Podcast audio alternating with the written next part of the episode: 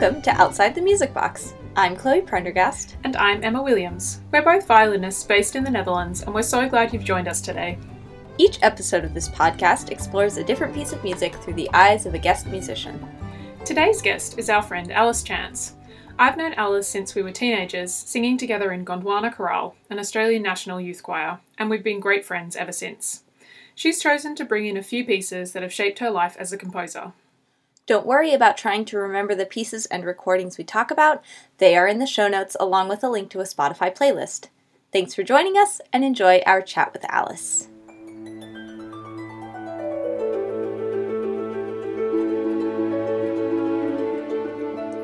Hey, Alice. Hey. Do you mind starting by introducing yourself?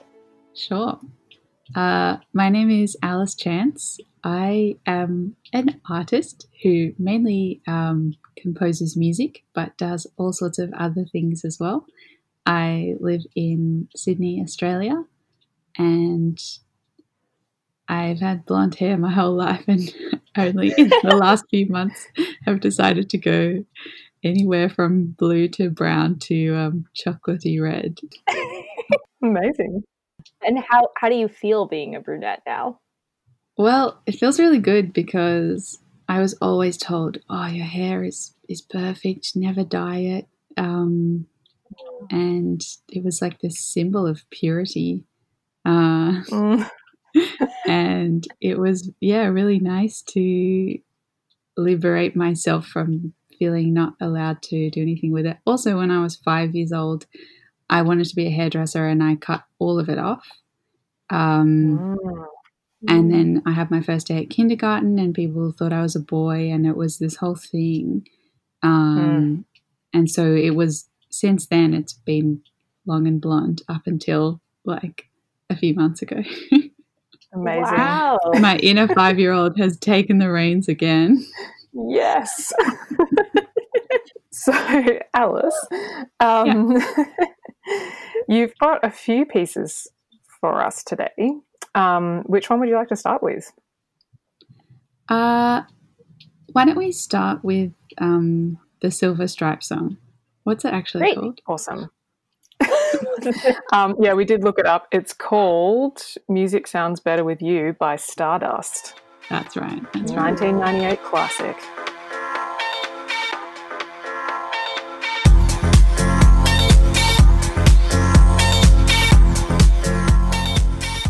Um, can you tell us about that song?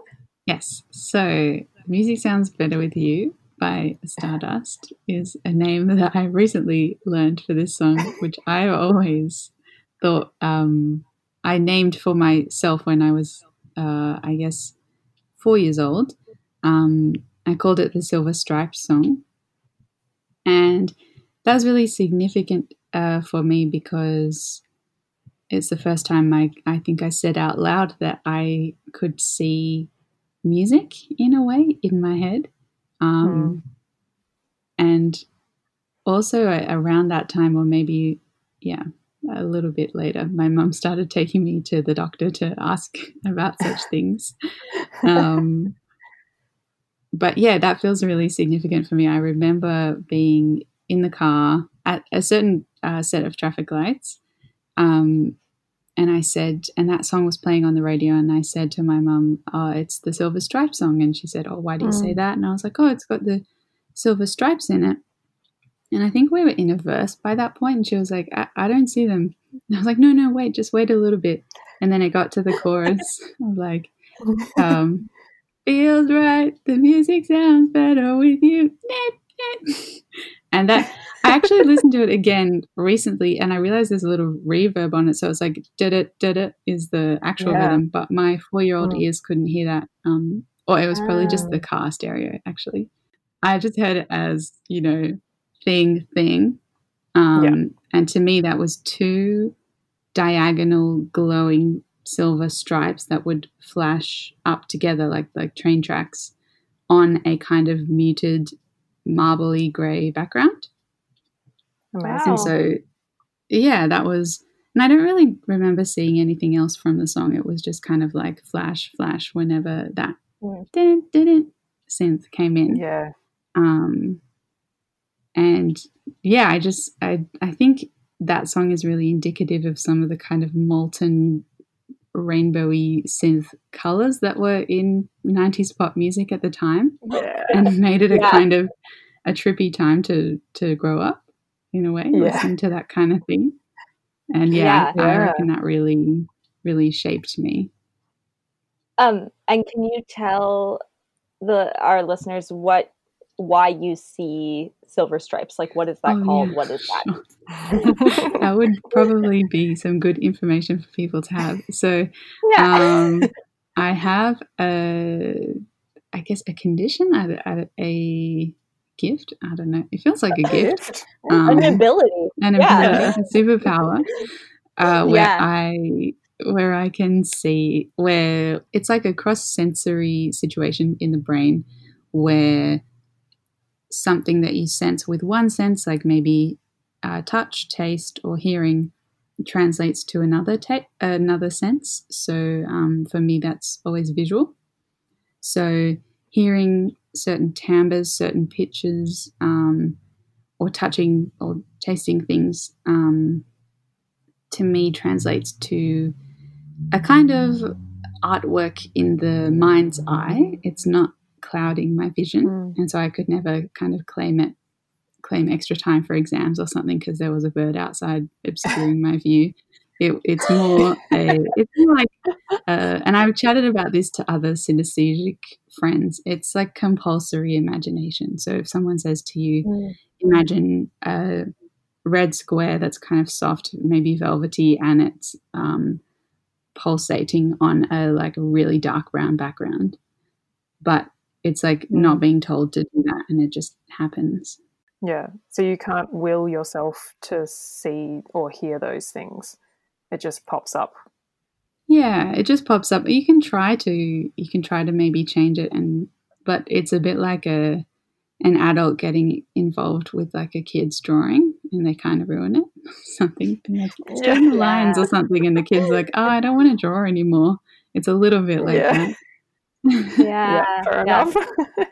Um, and this is this is called synesthesia. Yeah, yeah, yeah. it's called synesthesia. And I have this little theory that everyone has it when they're little. And I was just Mm. really lucky to have my mum pick up on it. And and she would ask, you know, what color is, are the letters of the alphabet? And I would write it out for her. And she would kind of test me every few months to make sure I just wasn't Wow. talking shit, basically. And she would compare Yeah. all the diagrams. And, and I think because it was encouraged in me, it's that's maybe a reason that it has kind of stuck around so vividly. yeah. Yeah. Yeah. Yeah. Kind of like perfect pitch when, you know, Yeah. if kids sort of notice that early on and then it's kind of trained into them. It's Exactly. that association. Yeah. yeah.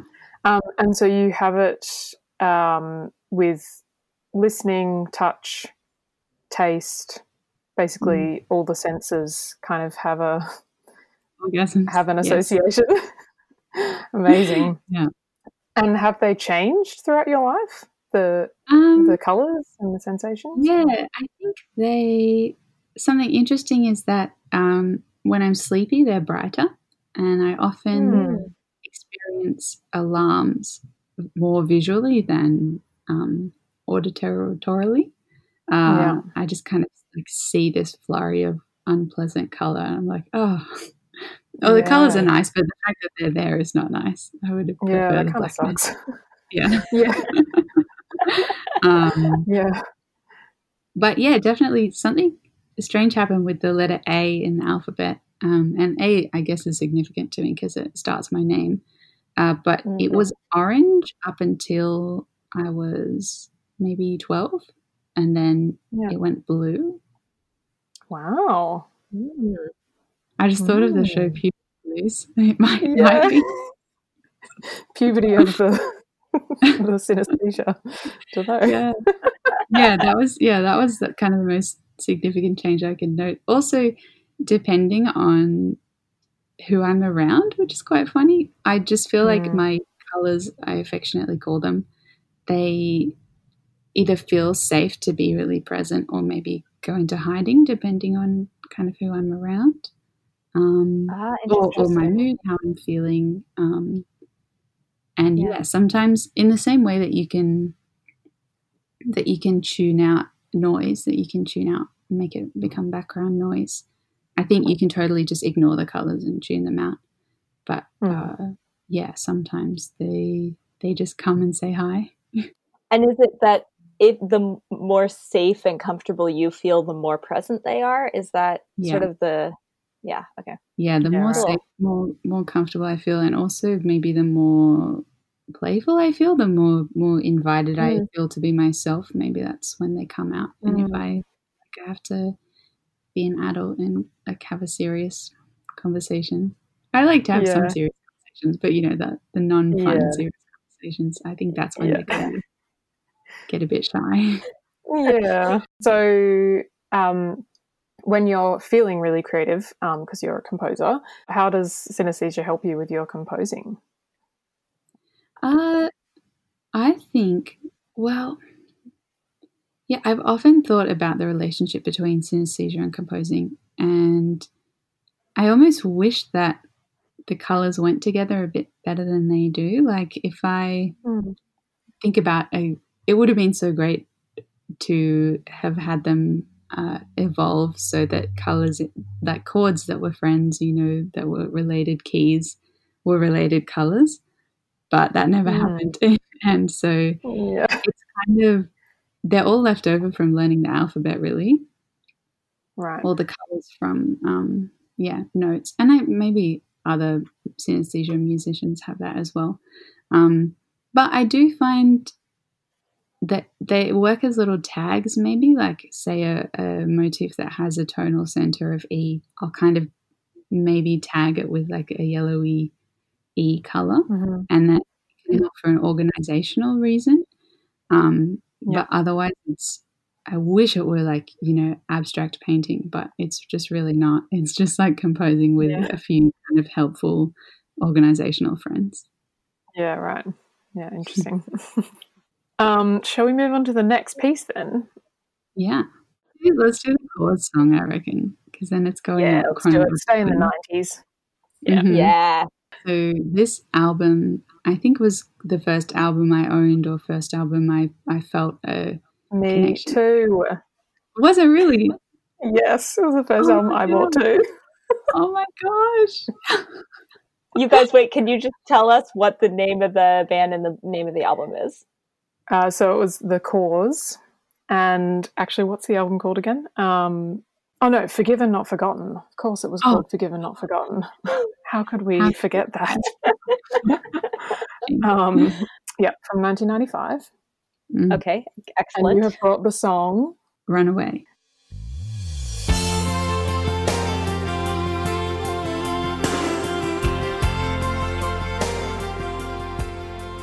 And why do you love this song, Alice? So I love Runaway uh, because out of all the songs on this album, I think it's the one where I think her name's Andrea Corr. Her voice just feels so in the spirit of the song. It's so Yeah. there's so much air flowing through those vocal pipes. Yeah. you just i just really feel the wish there i feel like in or i felt like you know when i was listening to this and very young i felt like um i believed her 100% and i'm and i Mm. sometimes was i was a bit of like a cynical kid in some ways in that i'd see someone like performing in a concert and be like oh they're faking it. Like they're not really that character or something. Like i'd Mm. want to i'd want to sort of I didn't want to be tricked because I found that people were always tricking kids and I hated it. But I, I would hear this song and just be like, wow, she really believes it. And like, she's making me believe it. And I don't know how. I don't know what, what she's doing. I don't know how this song works, but I just want to keep listening to it over and over again. And I Mm. would kind of say it to myself, um, apparently, so I'm told. Uh, and yeah, it just, this song was my friend from before I can remember, right up until, yeah, definitely quite far into primary school. Mm. Yeah, same. I remember because you know back in those days, twenty years ago, um, you would like get this actual CD and you'd listen to the whole album through, which I think Oh is yeah. it's such an art and like the the Mm. art of you know actually curating an album so that it flows really well is amazing and um you know just listening to it all the way through the whole album and, and reading the lyrics on along with the with the recordings and yeah. They kind of had like a bit of black and white sepia vibe, and their eyes looked Mm. so deep. And there was Yeah. siblings, and you're like, oh my goodness, they're all in a band. It was this Yeah. dream. It was this embodiment was. of a dream. And I was like, I want to run away and discover my long lost Irish siblings Yep. and form a band. And I, I want to be the lead singer, but I feel like that's too ambitious. So I'm going to say my favorite is Caroline the Violinist. And yeah ask my parents if I can please play violin. Yes that was ah, also why I love the band because it was a cool like 90s pop band but it had a violin oh, Yeah. oh. so good so good. And and the the reels, the reels in the a lot of their songs, and especially whatever I don't know if it was a trad Irish reel or not in Runaway, but I just found it so emotive. There was such this kind of windswept nature of that violin solo. And there's Yeah. this Yeah. moment where the song has already been super emotional and the and then it's this it's this kind of post I reckon post like the meat of the song, this kind of dessert for the rest of it. Um Mm. Where the violin solo switches into uh, Lydian mode, which is not something I knew when I was five, but I did know that something happened and it sounded amazing. And instead Yeah. of going um, da da da da da da da da da, it went da da da da da da da da, and I was just Yeah. like, whoa.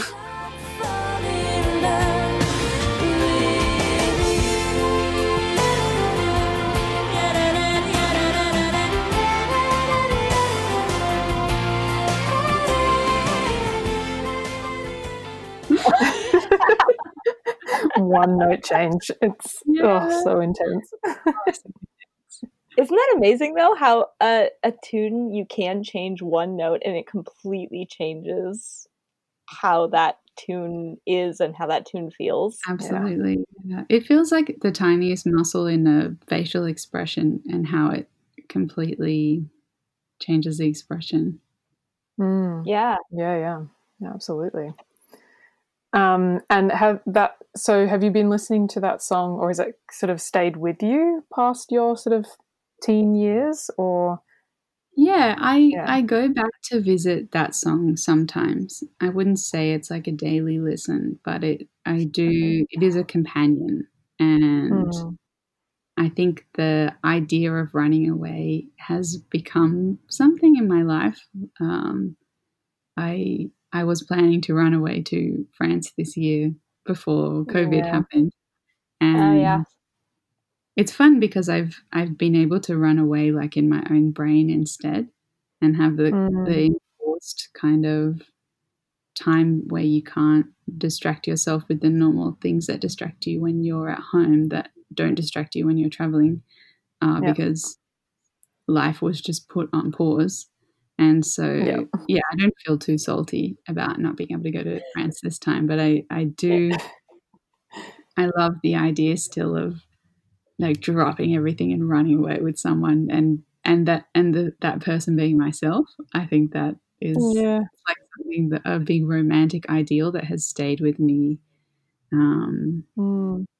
yeah and and even also actually just the harmonies in that song like the chords i think the i didn't realize but when the times that i've gone back to revisit that song i'm like ah that might be where my taste for you know this thing has come from and i didn't realize i thought it was my idea but there you go Yeah. yeah, Do you have any examples of that? I think maybe I could have a look through some of my like children's choir music where I I really Hmm. go to town on the emotional piano accompaniment and the long Mm. held notes with you know harmonies changing underneath and and, and maybe Yeah. there could be some parallels drawn with um, I would run away, and her just leaving that and the chords changing underneath. Yeah. Um, Yeah. yeah. Yeah, that's really cool. Here's another parallel that Alice found between Runaway and her music. First, you'll hear the emotional changing harmonies in Runaway, with a little bit of the violin solo, and then something similar in her piece, So Strong, for children's choir.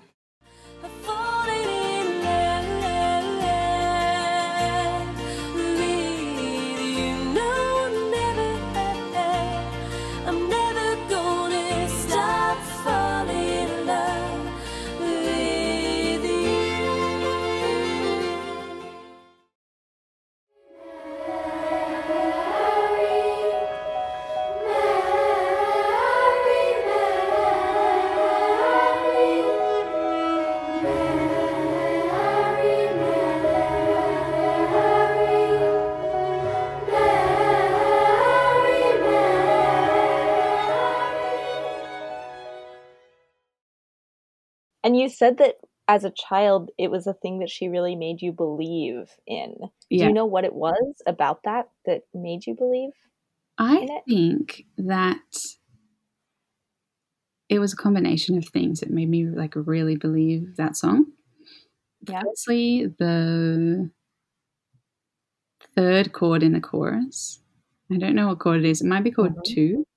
Um, perfectly articulated the the slight doubt that you might feel. It wa- and then the fourth chord is like is like actually no i'm i'm willing to accept that doubt and i'm going to run away so i feel like Yeah. emotionally the chord progression in the chorus to me is like sad and wistful and actually hopeful i'm going to do this and then oh my gosh should i and yes it's inevitable it's our destiny Yeah. Mm. That like internal monologue. Yeah. And the fact that there, it's like, if you looked at it on the outset and kind of didn't really engage with the song, you'd be like, oh, it's a bit lame. Like, especially, you know, looking at the 90s video clip, it's all like in slow motion Yeah. and it's like there's so many wind machines. But But- I didn't, and I still don't believe it's lame because it feels so honest. And Yeah. it's, it's this example of going really far and just having, you know, like drums saturated in reverb and super romantic violin solos and and you're just like I don't feel like this is hamming it up at all like this is just what people feel sometimes Yeah. And- yeah. icing on that cake is just the tone color of of Andrea's voice and the the breath that she injects into it. Like her lungs must be so big. There's so much room for air either side of like the actual pitch coming out. Yeah. Mm, yeah. yeah and so that sort of marrying of the the chord progression with the emotion and the lyrics and how that Mm. sort of all actually painted a full picture that was believable Exactly. Just like a full Yeah. anthem. yeah Mm. amazing it's really interesting because we um emma and i are taking this daily dutch class right now Oh, really? while we are during Yeah. this time. Yeah, six days a week we have um, Dutch class with a bunch of our friends uh, from like six to seven. It's great. It's been a really amazing part of this time. yeah. And we have little homework assignments where we each like have to write a little thing before class each day. oh, cool. And one of our one of our assignments was what was the first album that you purchased? and what was and-? Well, Emma's was this was this album, and it's funny because I didn't really know the Corrs as a band, though now I realize I knew some of their songs. Mhm. But I, I mean, I grew up as an Irish dancer, so like I was immersed in that world. Wow. And my um, my first album that I bought was by a like '90s pop Scottish band, like folk pop Scottish band called Caper Kaylee um, that is like sort of along the same vibes, though they sing in Gaelic also. Well, that's and- super cool. Yeah. They're amazing. And I like I found this album in a like yeah, in a secondhand like clothing store. I bought that album and I was reading uh did you ever read that book Bridge to Terabithia? No, Hmm. I, I had friends who read it. It was, you know, like a I don't know, young adult book or whatever. And I mm-hmm. was reading it at the time and I was close to the end. And there's like a huge tragedy that happens at the end that I had no idea was coming. And I went home and like put this uh, album, this Capercaillie album, mm-hmm. Delirium, into my like Walkman, like put on my little like Walkman headphones mm-hmm. and listened to that album for the first time as I finished reading the book. And then just like this tragedy happened, and it was right at the same time as like this really intense, like Celtic like music is happening. And I feel like I'm on the hills of Scotland and also in like the nature of Terabithia. And then like there's this tragedy, and I'm sitting there crying, and I'm like, I don't know, eight years old or something. Wow. Well, I'm so glad I got to hear that in English because you really painted the Yeah. picture for me. I just think it's really interesting that sort of all three of us had somewhat of a similar experience. Yeah. Yeah, I guess it was that 90s, like really earnest kind of thing that was just Yeah. happening in the 90s that was just okay. And I kind of missed that quite a lot, that, that earnestness of of the 90s vibe, which really just goes so well with anything Gaelic um, or Celtic or anything. it's just Totally. the rolling hills and the so many emotions. Totally. Oh, my um last question that I was going to ask you is how old were you when you started asking your parents to play the violin because of this Mm. song? I How'd that happen?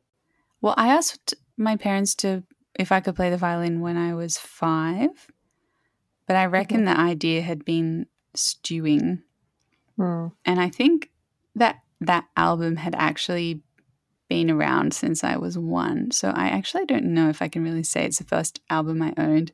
It's definitely the first album that I felt like I owned. but I Yeah. think That's fair enough. yeah, Yeah, I just I remember just seeing them as like an example of you know this is a group of musicians. Pick one you want to be like, and I think I I wanted to be like Andrea, but um, I also thought that like Caroline was a nice name, and the violin was like I didn't get it yet. I didn't I didn't know. I was mystified because I was like, how is she doing that? Um, Hmm. and I actually think that instead of asking to play the violin, I asked if I could play the viola da gamba when I was five Okay. because Why? um, because we'd had a, um an early music incursion at my primary school through Wow. through Musica Viva in schools. Alice will say more about this later, but for now, a viola da gamba is a bowed string instrument that rests between the legs. It literally means viol of the leg. It has either six or seven strings made of gut and it comes in many sizes. Unlike the violin and cello, it has frets like a guitar. It can play melodic lines but also multiple strings at the same time to create harmony, which we call double stops if there are two notes or chords if there are more than two. All of these sizes of violas da gamba together create a family like the violin, viola, cello, and double bass. When a group of these different sized gambas are played together, it becomes a consort, which is basically a bowed version of a choir. This was a really popular genre in the 16th and 17th centuries. and it was uh, yeah, Jenny Eriksson, the gamba player who went on to be my teacher. Her son was at the school, so maybe she just did a concert because her son was at the school. I'm not sure, but I was a five year old who got to see a viola da gamba, which was already amazing. And That's um, that's really incredible. yeah, Yeah. and I asked if I could play the viola da gamba, and my parents were like, um. What about the violin? and I think I think I was like, well, actually, yeah, that's a that's a pretty good second prize because you know Caroline in the Corrs plays it, and yeah, I can I can deal. So how old were you when you did start playing gamba? Uh, I was fifteen or sixteen when I started playing viola da gamba, Okay. Yeah. and it was really really nice to get there. I'd played violin up until I was fifteen, but I Mhm. was I got by on like you know a bit of musicality and never practicing and Yeah. being a being an overachiever in other areas so I didn't feel like I could get in trouble no one wanted to get me in trouble you know Yeah, that's the thing. Yeah. I- yeah I just think I it didn't really click with me like about you know practicing and I always wanted Yeah. to improvise instead Um, Mm.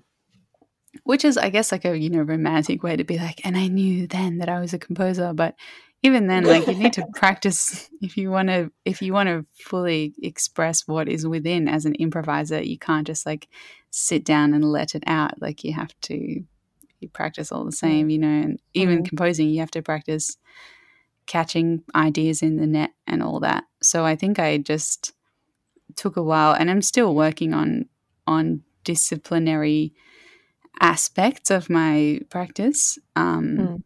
But at the time, the the naturalness and the loveliness of playing the gamba really, really was an antidote to some of the struggles that I'd I'd had of just not feeling like I wanted to play. I think I was self conscious about having a double chin as well when I played violin Yeah. yeah so gamba was really like it felt like um a natural position for my body to be in and i could just Mm. yeah i just yeah for anyone who doesn't know what a gamba is you know it's like a cello but you gotta really you have to hold it with your calves and Mm. i found that that worked quite well and it just kind of Yeah. sat there and i did a bit of Yeah. a natural man spread and it just kind of flopped in there and if I flopped my my arms nicely, then I could kind of reach my left arm to the fretboard quite comfortably, and my because you bow, you know, with a under underhanded stroke, you hold from the underside. Um, that felt really natural as well. Everything just Mhm. felt like a ha as a after that Mm. violin, which was very like ha. yeah. Yeah. So tense.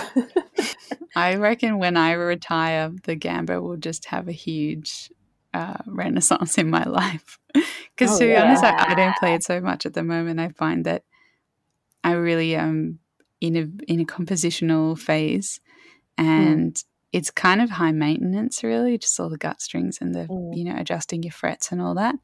But Yeah. like when I hit my sixties, me and the gamba are just gonna we're gonna make up. All right. I'm going to learn treble and we'll make a gamba consort.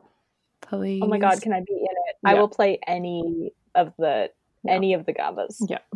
you guys both play treble and then and then we can run a competition with our listeners we could run it like the bachelor even like audition Yeah. yes.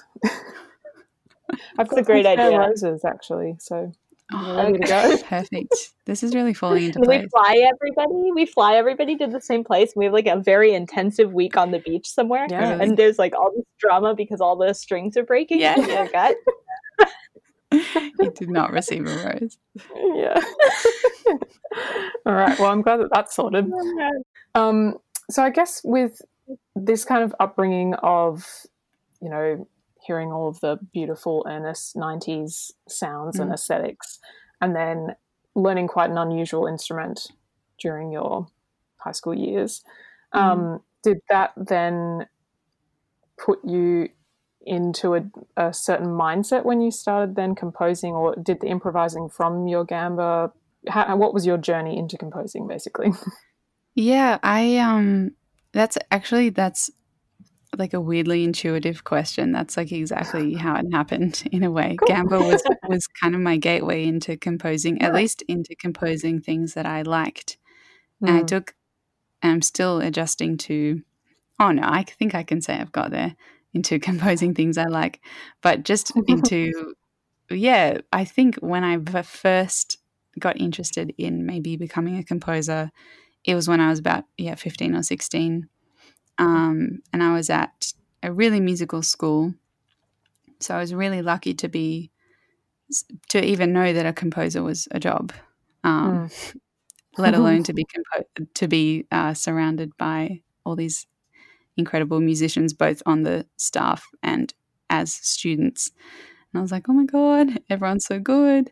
Um, and yeah, with composing, I remember thinking that it had to be impressive. And so my first uh, composition for my final year in school, um, I had um, Paul Stanhope as a teacher, who is uh, pretty like prolific Australian composer, and he like, bless him, he kind of he was just doing his job. He was just like, if you want good marks, just try composing in a mode. um, Okay. so that the markers can see, you know, you've done something different because everyone just composes in like a normal scale. Scales and modes are the basis of music. They're kind of like the alphabet of musical language and are really useful for shaping the way music is organised. Modes are constructed by using different combinations of whole steps and half steps. This is what a normal major scale sounds like. It's a type of mode actually called the Ionian mode.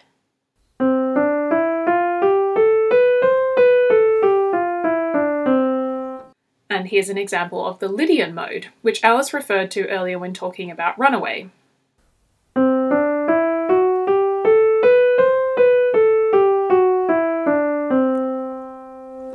You can look up modes on the internet. We found a particularly sweet video of an old British man explaining modes that we'll link to in the show notes. Pick and like make your own mode and compose in that mode. Um, Interesting. and I was like, oh, okay. And it could have been good. And I, I understand the exercise in, you know, liberating yourself from like your first idea. But my whole understanding of music up until that point was um, was harmonic. And so hmm. I found it extremely limiting to have notes be forbidden because Right. Mm. I loved making like really mixed, colorful harmony and stuff. And so hmm. As a result, I wrote a piece that was just really not very good. Um, Mm. Or it just, and it's hard to say that a piece is bad or good, but it didn't sound like it wanted to exist. It didn't sound like it was, every decision was made on purpose. And I had one other piece to write that year. And so the, the aforementioned kind of meh piece took all year. And then Yeah. this other piece took a weekend and it was classic. Um, it was for it was for Viola da Gamba duet, and I just composed it at the kitchen table when my family were like out at one of my brother's soccer games or something, and I remember it was just this revelation where I was like I played stuff on the gamba and then wrote it down, and and it was so simple or something. My first the first Blair composition was for string quartet and harp, I think, and I and I couldn't quite wrap my head around all the instruments and everything they could do, especially the harp. Uh, Mm, but yeah. with this, I was like, I know how gambas work. I've played this for like two years almost. I can, I know how to. I've played enough scales and I know what sonorities I like. I know what double stops I like. And I was, and I discovered this kind of like, oh, because double stops are so easy and chords are so easy. Like imagine two people at the same time. Like it was this whole thing that I could really, Yeah. I was able Yeah. to imagine it because I could do it. Um, Yeah. And I remember I took that piece or a draft of it. I think I took like page one to my lesson with Paul on Monday. And he just thought it was, he was like really blown away. And it was one of my earliest, most treasured memories of, of praise and encouragement. And there was one particular bar where he said, Oh, why didn't I think of that? And I was yeah. like, saving this for later. yeah. Pat yourself on the back for that one. yeah, I was just glowing. Like, yeah, that was really so. Yeah, even though the Gamba and I don't see each other so much right now, like I'll never be able to repay it for for that gift for for teaching me that composition should be about joy and, and wonder and and not about being impressive and using a mode because you, you'll get better marks. Yeah, absolutely. Yeah. Yeah. That actually connects really nicely to the Westlake if you're happy for me to take it there. Great. Great. Because that was something that really struck me about uh, Nigel Westlake's work when I stumbled upon it around that time when I was kind of Mm. finishing up high school was that it sounded so full of wonder and yeah like childlike enjoyment and it was it couldn't have been further from the the eyes that were going to mark my composition at the end of the year Yeah. uh, it felt like that it felt that Nigel was like a conduit for this kind of pure joyful music that had just kind of come and poured through him and that he had just put no filters on it. Mm. Hashtag no filter, Nigel Westlake. Yeah. but yeah, it just felt like he'd shown up every day and just written what came um, and composed music that I thought was stunning and that maybe, uh, you know, I don't know how many people agreed with me. Like, I mean, he's pretty popular, but Yeah. um, Yeah. he's, but yeah, I wouldn't say he's kind of heralded in like the academic world as like a leading Australian composer. He's more of a kind Mm. of um, well loved, yeah, film composer, if anything. Um, not that that is Yeah. below No, but there are those prejudices. Yeah. Absolutely, yeah. Yeah. But to me, he's just like the epitome. I'm just like, if I could write music that sound that in which I follow my heart as much as it sounds like you have, like that, w I Mm. would be so happy. Yeah. Yeah. Yeah. Yeah, I th- I love um yeah the the movement that you sent us that we'll put on the Yeah. Spotify playlist is so evocative and I mean it makes sense we quickly realized from the Wikipedia page that um it was written for an IMAX you know film about Yeah. Antarctica um and so you can really see how he's composed that to to sort of represent or to you know accompany those huge, vast kind of um, images of of Yeah. Antarctica. Um, and I think also um, one thing that I noticed from the that movement as well is the the different uses of the instruments within the orchestra. He doesn't actually mm-hmm. use yeah. sort of the typical kind of you know a heavy string sound where the strings are always playing and then kind of everything building around mm. the string sound. He uses a lot of plucked instruments. I mean, it's got guitar and harp um, as quite prominent instruments in in the piece, and then and also a lot of tuned percussion instruments. So a lot of kind of plucked and hit um, instruments, and then kind of juxtaposed by the lush string sound, which I find really it just engages you in this different level. I I feel is that something that you kind of noticed when you were first listening to it and has that influenced you as well or yeah, definitely. I think it it does sound, yeah, a little bit kaleidoscopic in a way. It's like hmm. suddenly, suddenly our hmm. focus is over here on this part of the orchestra, and suddenly we're over here, and and it's lush in a different kind of way, as you say. It's it's lush in this kind of sparse, tasty way where everyone gets their hmm. turn under the microscope.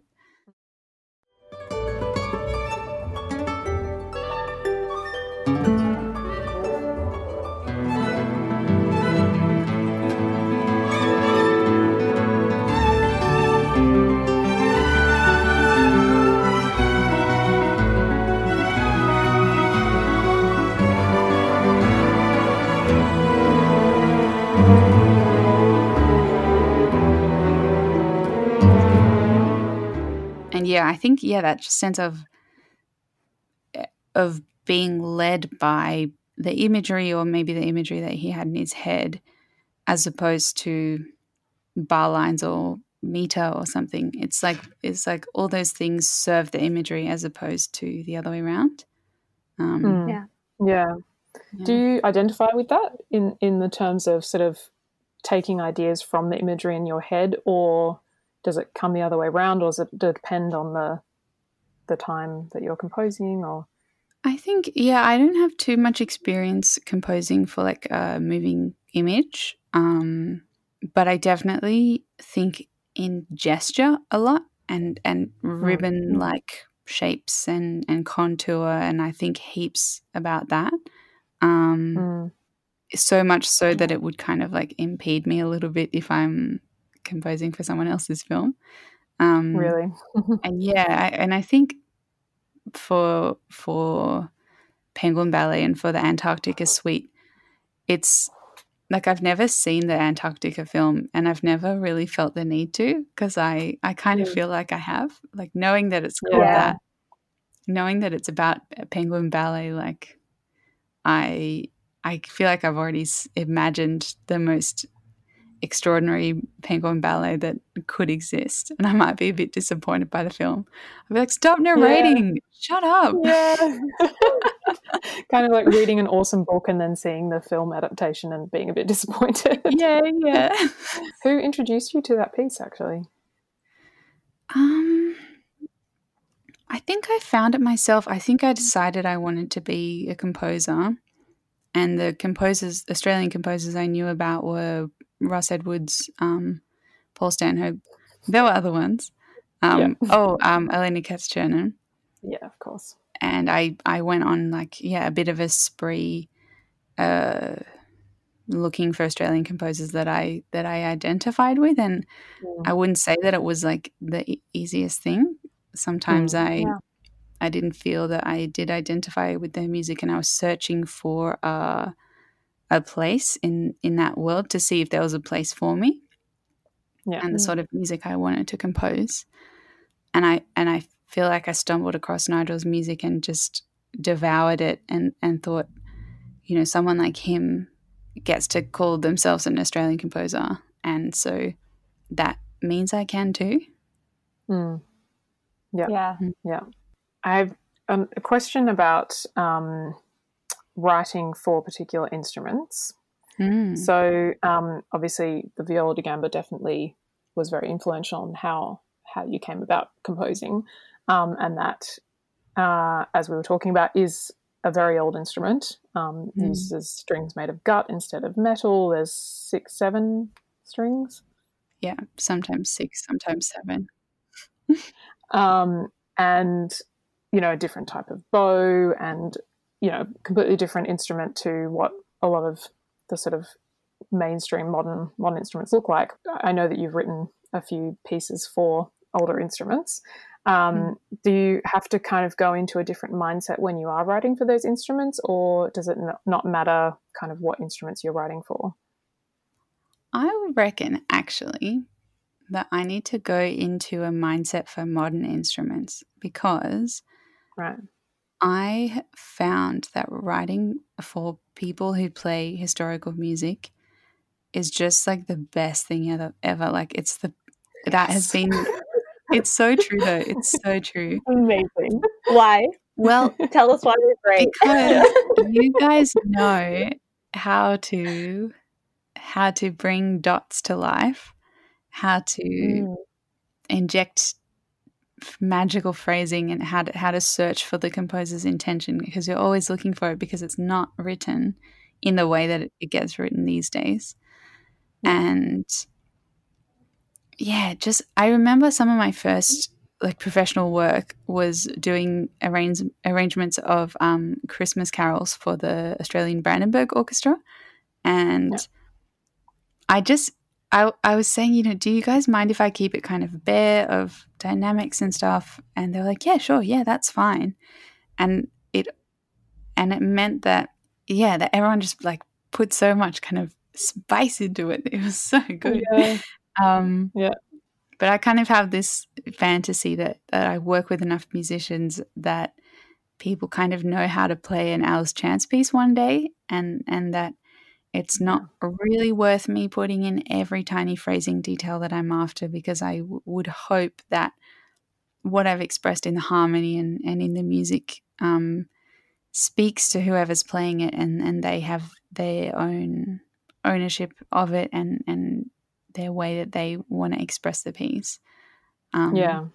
And I have found so far that people who play historical music, who play early music, are are really good at at you know saying yes to that and, and giving it a go and having the Mm. most kind of pleasing results to me. Yeah, absolutely. Well, I can say from personal experience that the trio that you wrote for me and dedicated to my mum was Yes. really easy to play in in terms of of creating a sound and a story and emotions through that that music was Oh, just you. So easy Mm. and just so enjoyable. So oh, phew. Because I remember I had that kind of awkward rubato, like it was like rubato but not or something. I remember there was Yeah. something I really liked that because um, you gave us the space to then choose how we wanted to play those phrases. It was kind of a you know combination of a few different phrases that kind of you know I think it was a violin and viola playing phrases a seventh apart. That's right. Very interesting, yeah, which you wouldn't have thought would work, but really does. Um, and le- and it actually meant that then you encouraged the musicians to really communicate and choose for themselves in that moment and it would change every day that we play it every moment that we you know got to those phrases we'd have to be like okay you know internally thinking how are we feeling? How do we want these mm. phrases to go at the moment? You know are they going to be more languid to, you know and, and lush and slow today or are some of them going to go faster or are they you know question and answer themselves? And and that's that's so fun as as a performer to then feel like the you know the composer's giving you that permission to play around with what they've written for you so thanks it makes me so happy. Yeah, because I do. There is that inbuilt anxiety of like, am I being lazy? You know, or or am I being groundbreaking? yeah Well, and for us on the other side, like we know we have to um, make a lot of decisions and do a lot of interpreting with old music because that's the only option, Exactly. right? Yeah. And it is it's good to for me to hear that you want us to do the same thing with your music because for some reason it's also easy to fall into the trap of thinking like well they have a specific idea in their head and i have to be able to figure out exactly what that is and Mhm. like i have to be able to play it exactly the way the composer wants because that's sort of the mindset that that we are sort of told is Mhm. like try and get inside the composer's head but that only works to a certain degree right Yeah. like I think if if that's the expectation, then the composer the composer should write a treatise on how to play their music. yeah Yeah. Which honestly, some old composers, of course, did. Yeah. we Yeah. have read them. but Or we even those but that's the funny thing is that even those won't won't give you the full story um, Mm. and No. and actually no composer living or dead you're never going to know exactly what's in their head because we can never know what's in anyone's heads um, Yeah. so actually sort of just taking yourself away from that that obsession is is just really liberating and gives you license to then feel like you're collaborating with that composer and you can Yeah. create something Yeah. special from yeah, that I have this this dream that people will play my music like it's their favorite song, and it doesn't have to be. Mm, yeah But yeah, play or, or sing it just for the duration of the piece, as if it is your favorite song. And I and I mm. hope to write music that it's not too hard to imagine that. Yeah. Uh, well, I have no doubt. Great. um, sadly, we have to kind of start wrapping this Yeah, conversation worries. up. I feel like we Just could just like keep going forever. Whatever. um, we have um, one final question that we ask at the end of all, um, all of our interviews.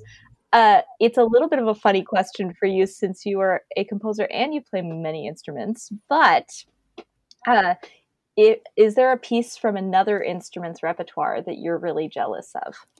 Ooh. yeah, that is hard. Yeah, I reckon I do have an answer to this. Oh, I would I would say the um Ravel uh Miroir um hmm all those all those friends, especially um the the I feel so pretentious using my French accent, but Le Barque sur l'Océan, the yeah, boat on the ocean. Um, if I were able to play that, I would be very happy. Oh, and also his um, Tombeau de Couperin. Oh yeah, Yeah.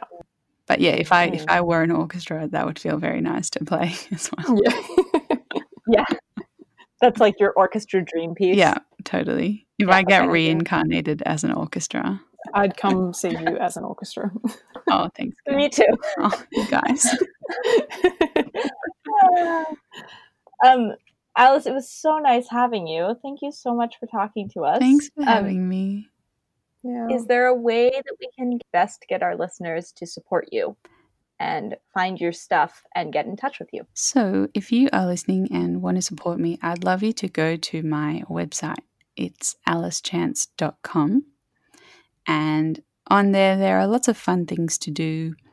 There are links to my YouTube channel, which is Budding and Growing, and also a, kind of a little a project that I have um, where I kind of make aleatoric music that you can you can choose how it goes, um, and that is Awesome. really at the moment only available on my website. And Cool. I've had a couple of people that I've like replied to their emails and they've clicked on my link at the bottom of the email and gone and had a play with it, and it's just made me so happy.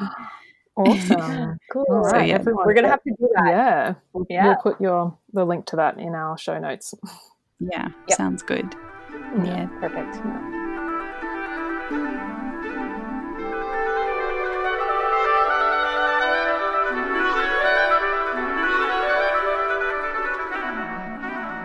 Thanks so much for tuning in to Outside the Music Box. We hope you enjoyed our chat with Alice Chance. If so, please rate and review this podcast. It really makes a difference in the algorithm and helps our visibility. We'd also love to hear from you. If you have any questions or want to share the music that you love, you can write to us at concerts.musicbox at gmail.com or on Facebook and Instagram at musicboxconcerts. In the show notes, we've included links to two Spotify playlists one for the main pieces we discuss, and another for the other pieces we chat about.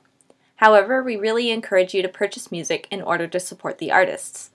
The best way to support Alice is going to alicechance.com, where you can find all sorts of fun, interactive ways to engage with her, as well as a link to her YouTube channel. See you next time, Outside the Music Box.